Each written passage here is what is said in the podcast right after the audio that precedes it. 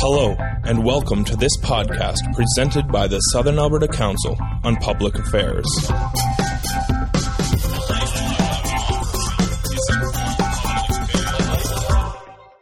Hello? Are you awake?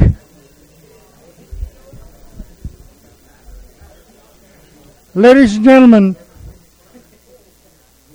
welcome to Southern Alberta Council on Public Affairs. We are non-profit voluntary organization supported by members like you. If you want to officially join us, you pay $25 to become a member, and Annalise over there is waiting for you. And uh, to begin with, I would like to ask you, all of you, to turn off your cell phone, mobile, or any other electric uh, devices that make noise. We are very happy to have Dr. Gershon Baskin. According to the, the uh, Lethbridge Herald announcing this event, first line says, any sane academic will not touch the subject of Middle East. It's too complicated. And uh, I think it's a good line. I have been there many times, but I never understood it. But anyway, Dr. Gershon Baskin has been at it for a long time. When I met him, uh, he was the director of Israel Palestine Center for Research and Information. He's now a co chair of the board of that same organization based in Jerusalem. And uh, uh, he's going to touch subject relating to whole Middle East, but particularly relating to peace process between Israel and Palestine. I don't think we should spend any more time because you can talk with him for two hours without being bored. So 30 minutes or 25 minutes is not fair for him. But anyway, it's a good opening. So, Dr. Baskin, would you come over here and entertain us?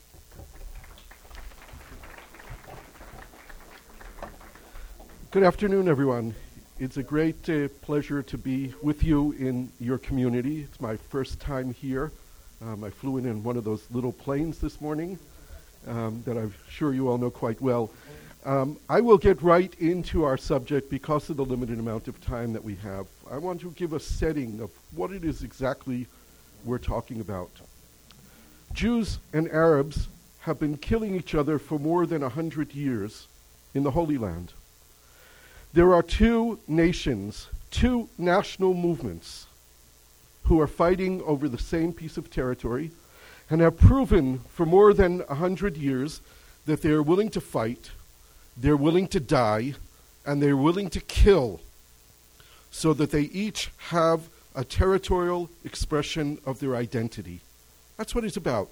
Each side wants a piece of the land that they can call their own in which they will be sovereign, in which they will determine the nature of their state, in which they will be uh, in control of their own destinies. The Jewish people formulated in their national movement called Zionism, and the Palestinian Arabs living on the same land called the Palestinian National Movement, have for the past hundred years, over and over again, shown their determination to allow them to have control over their own identity. Over the years, as this conflict has developed and emerged, the international community has come in in various formats and made a determination that these two peoples are incapable of living together under one roof, and therefore the only solution to the conflict is partition. It was first done during the period of the British Mandate in 1937 by the Peel Commission that recommended partitioning the land between the Jordan River and the Mediterranean Sea, a tiny piece of land, into two states for two people. It was done once again in the newly born United Nations after World War II and the Holocaust. In 1947, where once again the United Nations, the international community, came in and determined that this piece of land should be divided into two states for two people. We are still in that same position today where the entire international community puts its investment in this area in finding an adequate solution that would partition the land into two states for two people. That's what it still is all about. Of course, what we have in reality on the ground is a situation where one state exists, one state came into existence in 1948, and the other did not.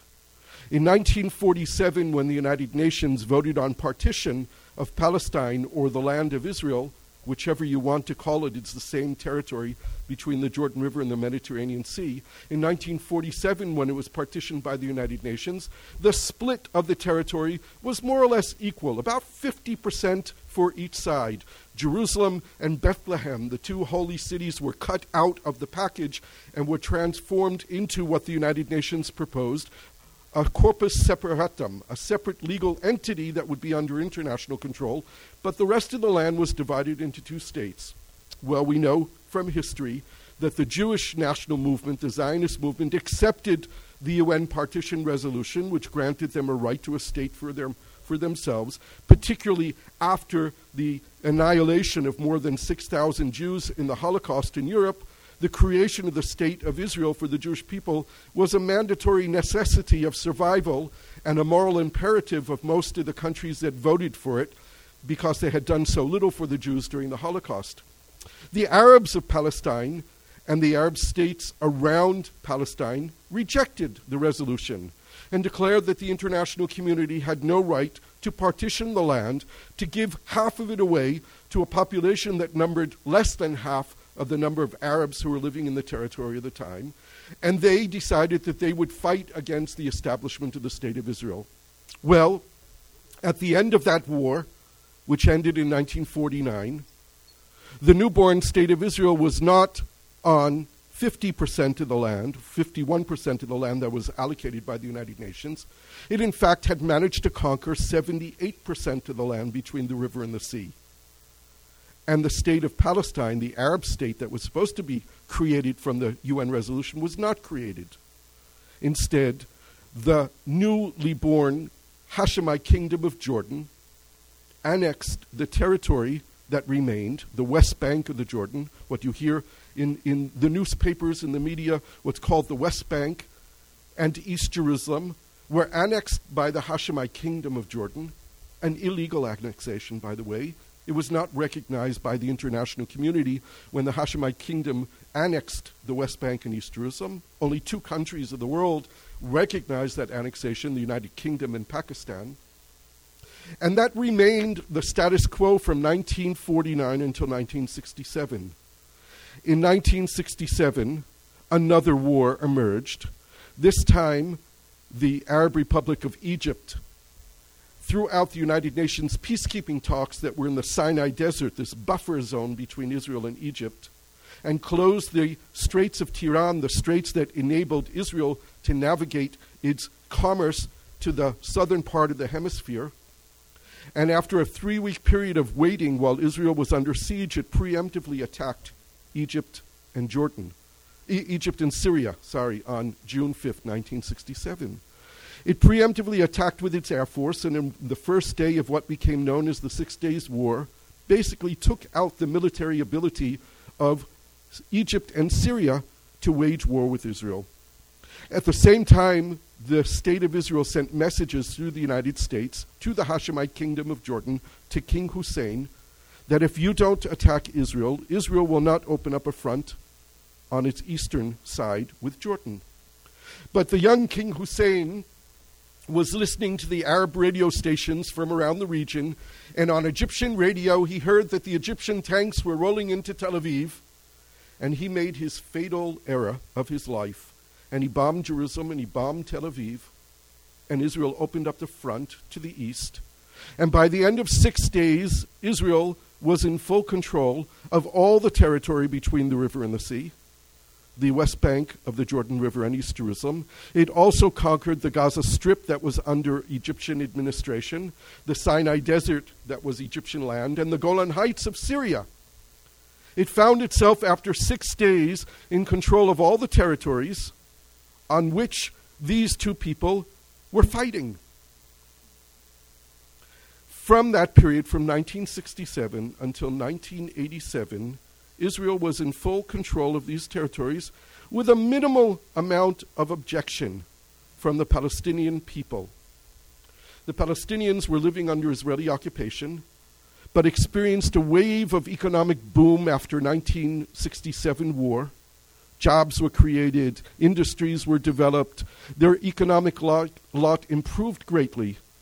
Resistance increased, the Palestine Liberation Organization was created a few years before, in 1964, by the Arab League, and in 1968, Yasser Arafat, the person who established the main Palestinian national movement within the Palestinian Liberation Organization, the Fatah organization, took over the PLO in 1968 and began to appear on the scene, claiming Palestinian rights to the land and refusing to recognize Israel's right to exist. From 1948, we can say, until 1988, for 40 years, we had a situation of conflict which is best described as mutual non recognition. The Palestinians refused to recognize the Jewish right to a state of their own, and the Jewish state refused to recognize the Palestinian people and their rights. Our famous American born Prime Minister Golda Meir used to say there is no such thing as a Palestinian people. That was the same kind of blind uh, non recognition of the existence of a people living in the same territory as was the Palestinian non recognition of Israel and the right of Israel to exist. But in the end of 1987, in December of 1987, a road accident took place between an Israeli army vehicle and a van carrying Palestinian workers from a refugee camp in Gaza. Four of those workers were killed. Riots broke out in the refugee camp, the Jabalia refugee camp in the Gaza Strip, a territory very densely populated. 90% of the people there are refugees who became refugees with the birth of the State of Israel in 1948. That population had been under control by the Israeli military for 20 years with almost no resistance. And then all of a sudden, after this road accident in 1987, a burst of anger flowed across the Palestinian territories, and demonstrations of tens of thousands and hundreds of thousands of Palestinians came out to confront the Israeli army and said, No more. This was the first Palestinian intifada. Intifada in Arabic means an uprising or a casting away. It comes from the Arabic root nafada, which means to shake off. What the Palestinian people, who for 20 years had been living under Israeli military occupation, were saying is that we don't want to live, we don't agree to live anymore under Israeli military occupation. And not only that, they were saying this Palestinian leadership of the PLO that's kept us in the refugee camps and kept us in this situation of conflict. We don't want their non recognition of Israel anymore. We are living here under Israeli occupation. We recognize the reality. And the reality is that we no longer are claiming all of the land between the river and the sea. What we want is the land that was conquered by Israel in 1967. And with that first intifada, the first genuine Israeli Palestinian peace process was born. It led to the Madrid conference that was convened by George Bush the father and Mikhail Gorbachev in his last year of rule before the Soviet Union broke apart. It later became known as the Oslo peace process, which emerged as a result of secret direct talks that took place between the Israeli government and the Palestine Liberation Organization.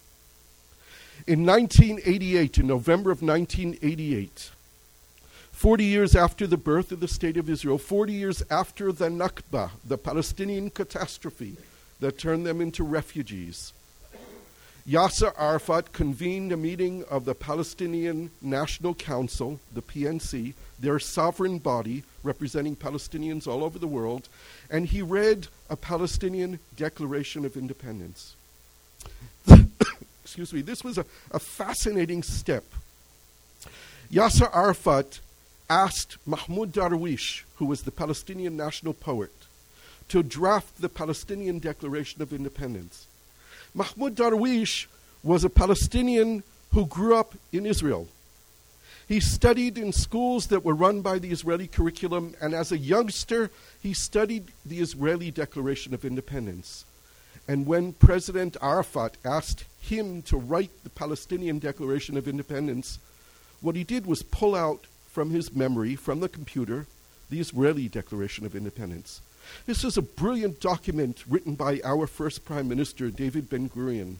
What Ben Gurion did when he drafted, together with his colleagues, the Israeli Declaration of Independence, he tried to give just reason why the establishment of the State of Israel was legitimate. The document begins with the connection of the Jewish people to the land of Israel. It goes to the revelation of given to Abraham to go to the land of Israel and, and become a people and prosper in the land of Israel. It goes through the history of the Jewish people and their connection to the land and the dispersion and the and the anti-Semitism, the suffering of the Jewish people because of remaining retaining their identity. And of course, the Holocaust. And it concludes with the international legitimation granted to the establishment of the State of Israel by the UN resolution in 1947, UN Resolution 181, which said that a Jewish state and an Arab state should be created in this land of Israel, the land of Palestine. So Mahmoud Darwish took out the Israeli Declaration of Independence and he drafted a parallel document. And he started the declaration by the connection of the Palestinian people to their land and the God given right, as they perceive it, to the Palestinians to live on this land and their history of suffering because of maintaining their identity and their connection to the land. And he concludes the Declaration of Independence with the UN resolution, the same UN resolution which granted the Palestinian people a right to create their state. This was a remarkable moment in history because this was essentially the moment when the two state solution was born. And now the Palestinians were not claiming 100% of it, and not even claiming 50% of it. They said, give us 22% of the land between the Jordan River and the Mediterranean Sea, the West Bank, the Gaza Strip, and East Jerusalem. The Oslo peace process of 1993, signed on the White House lawn with President Clinton and President Arafat and Prime Minister Rabin, was a document which laid down a path towards peace. It said that we were going to create a five year interim period during which time Israel would begin to withdraw from territory, turn it over to the Palestinians who would establish a self governing authority during this period of five years, the parties would develop trust between them, and then, as trust developed, we would be able to negotiate the core issues. And the core issues were specified in that document, the Oslo peace process. The creation of a Palestinian state next to Israel, the delineation of borders between the two states, the future of Jerusalem, which is a holy city for Jews, Muslims, and Christians, and the national capital of the state of Israel and the Palestinian people the issue of Palestinian refugees who became refugees after the birth of the State of Israel and their rights, security arrangements, water, economic relations. These are the issues that need to be negotiated. As time went on in the Oslo peace process, tragedy happened. We had spoilers. We had Palestinian terrorism who killed Israelis. We had a Jewish terrorist who killed Palestinians. We had another Jewish terrorist who assassinated our prime minister. And rather than the parties implementing what they took upon themselves in the Oslo peace process, they breached their commitments. During the years of the Oslo peace process, the Israelis and the Palestinians signed six agreements. Six written agreements were negotiated and signed. And the parties, both sides, breached significant elements within each agreement and therefore, rather than having a period of time which enabled the parties to develop trust, so that they could negotiate the hard stuff, the core issues, they created mistrust between them, not even zero trust.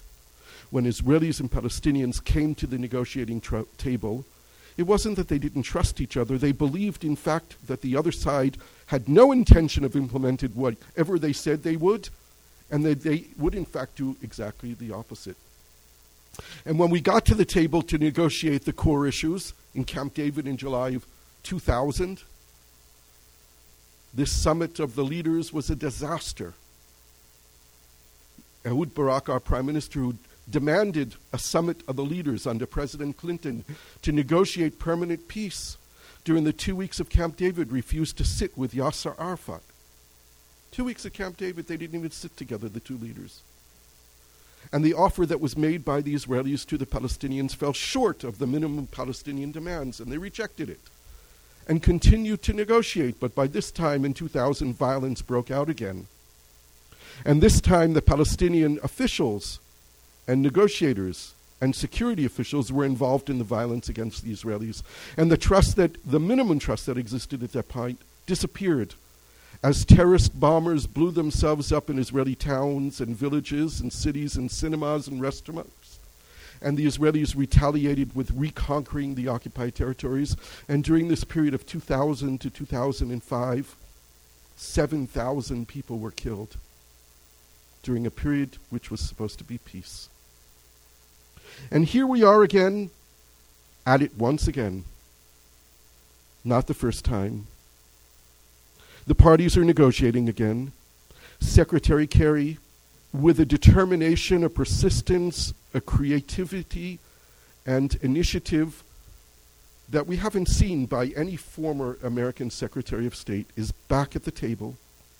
He managed to bring the parties back to the table. He understood that when they were sitting in the same room, that they were not making progress, and he moved into negotiations where he and his team were shuttling back and forth between the parties.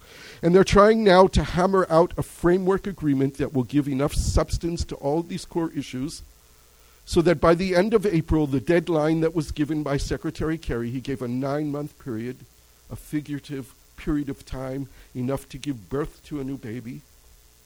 By the end of April, the parties are supposed to agree on a document, a framework agreement that will have enough substance in it that will enable them to continue negotiations till the end of 2014. Here's the good news. The good news is that a majority of Israelis and a majority of Palestinians are ready for peace. Between 60 and 70 percent of Israelis cons- and Palestinians consistently say that we want peace, and when we ask them in in depth research, we describe what the peace looks like, which I'll do in a moment we more or less know what an agreement looks like after negotiations of 20 years. A majority, between 60 to 70 percent of Israelis and Palestinians, say yes to the agreement. The tragedy is, at the same time, the Israeli and Palestinian people, in more or less the same numbers, between 60 and 70 percent, say it's not possible. And why do they say it's not possible? They say it's not possible because while we want peace, we have no partner for peace on the other side. And this both sides says about the other side. And they're not crazy. The news that they see every day gives substance to the claim that there's no partner for peace. Every day, Palestinians wake up and hear news of Israel building more settlements on territories which they claim to be theirs and believe will be the future Palestinian state, and they don't understand it. If Israel is building settlements, how can they want peace? And every day the Israelis wake up and hear Palestinian incitement to violence and hatred against Israel. And they wake up to Palestinian attempts of terrorism continuing against Israel. And just over the last two days, more than 70 rockets fired from the Gaza Strip, ruled by Hamas, a party which doesn't recognize Israel's right to exist. So every day these people come back with this message that we want peace, we have no partner. The really good news is, and all the good news all has big question marks behind it as well, that we are in a situation today where the two parties, for the first time in the history of negotiations, have no what's called a batna. Professor Roger Fisher, the guru of negotiation theory from Harvard University, who wrote the famous book Getting to Yes, came up with this concept called BATNA, a best alternative to a negotiated agreement. And Professor Fisher had claimed that parties make agreements only when they no longer have a BATNA. Today, Israel and Palestine have no good alternative to a negotiated agreement. Every scenario of failure in these negotiations today is bad for Israel and is bad for the Palestinians. There is no good scenario for either side today other than a negotiated agreement. And the other good news is that we have two leaders who are probably, as strange as this may seem, the two best people in the world to make this deal. Prime Minister Netanyahu is the leader of the right wing in Israel. If he makes a deal with the Palestinians, he brings more than 70% of Israeli public with him.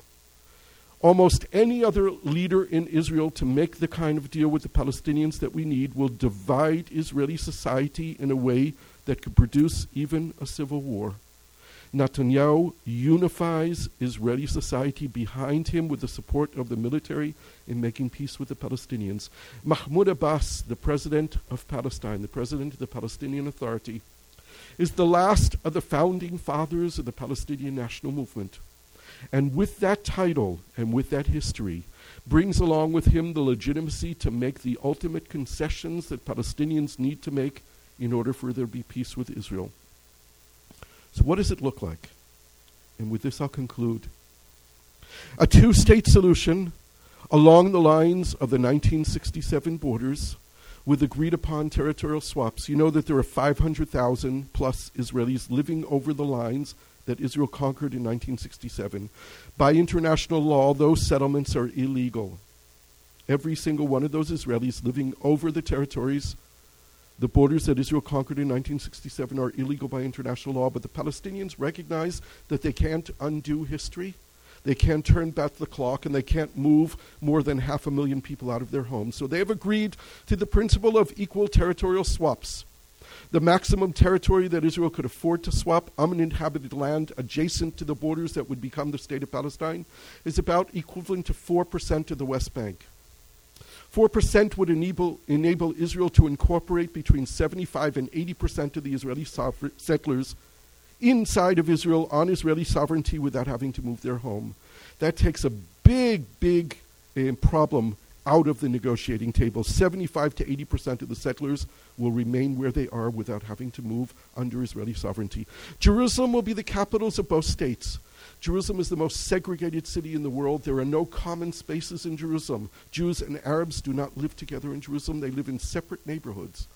That enables us to adopt what President Clinton said in his parameters what's Jewish to Israel, what's Arab to the Palestinians, meaning that places in Jerusalem where Israelis live will be under Israeli sovereignty, places where Palestinians live will be under Palestinian sovereignty. It must be an open city a city without walls, without fences. The only walls in Jerusalem should remain the Ottoman walls built around the old city of Jerusalem. The old city of Jerusalem is less than one square kilometer. It's perhaps the most sensitive one square kilometer in the world. There are four quarters a Jewish quarter, a Christian quarter, an Armenian quarter, and a Muslim quarter. We could adopt the Clinton parameters inside the old city walls where the Jewish quarter would be under Israeli sovereignty and the other three quarters are under Palestinian sovereignty. Or, you should know, the University of Windsor in Canada developed a Jerusalem Old City project, a brilliant project where they brought in Israeli experts and Palestinian experts and international experts and created a model for the Old City of Jerusalem that more or less is likened to a condominium where a professional management company will run the old city of Jerusalem on behalf of its residents. Not the internationalization of the city, not turning the city to the UN. The city belongs to its people, but it would be run by an international management company. The heart of Jerusalem is the Temple Mount, the place that we believe was the place of the first temple and the second temple, and we believe Jews, when the Messiah comes, the place where the third temple will be established. For Muslims, it's a holy territory as well. We both believe that our common father Abraham brought his sons there to be sacrificed. We, the Jews, believe it was Isaac, they believe it was Ishmael. From that place, the Prophet Muhammad ascended to heaven to receive the revelation of the Quran. This territory is holy for us all. It has to be respected in its holiness, and we can grant sovereignty to God. And we can freeze the status quo where the Muslims pray on top of the mount, and we pray down below at the western wall, which was the outer wall of the temple, the place that Jews go to to pray today, because we believe that the Temple Mount itself is too sacred for Jews to go and pray at. So our rabbis say don't. And this is the ultimate fudge clause for us. Because we can say that when the Messiah comes, the Messiah doesn't like the arrangements we made, the Messiah can change it. For the time being, the status quo, the, political control, the Muslims on top and the Jews below can remain. And lastly, the Palestinian refugees. A sad story, but the overwhelming majority of Palestinian refugees will have to go to their own state and not to their original homes in the state of Israel because they don't exist anymore. They can't go back to places that don't exist anymore. They should all be eligible to claim property rights, to get financial compensation, and they should be allowed to settle in their own state forever. And that will make a two state solution for two people viable and real. And this is all doable, and it's unfolding before our eyes. And we'll know the outcome very, very soon. This is not a distant dream. If this peace process that Secretary Kerry is running produces the results, we will see a process unfolding, and everyone should understand that the easy part is reaching the agreement. The hard part begins the day after. To translate peace, a piece of paper, into peace between people is the hard part, and that's really what we have to work at. Thank you very much.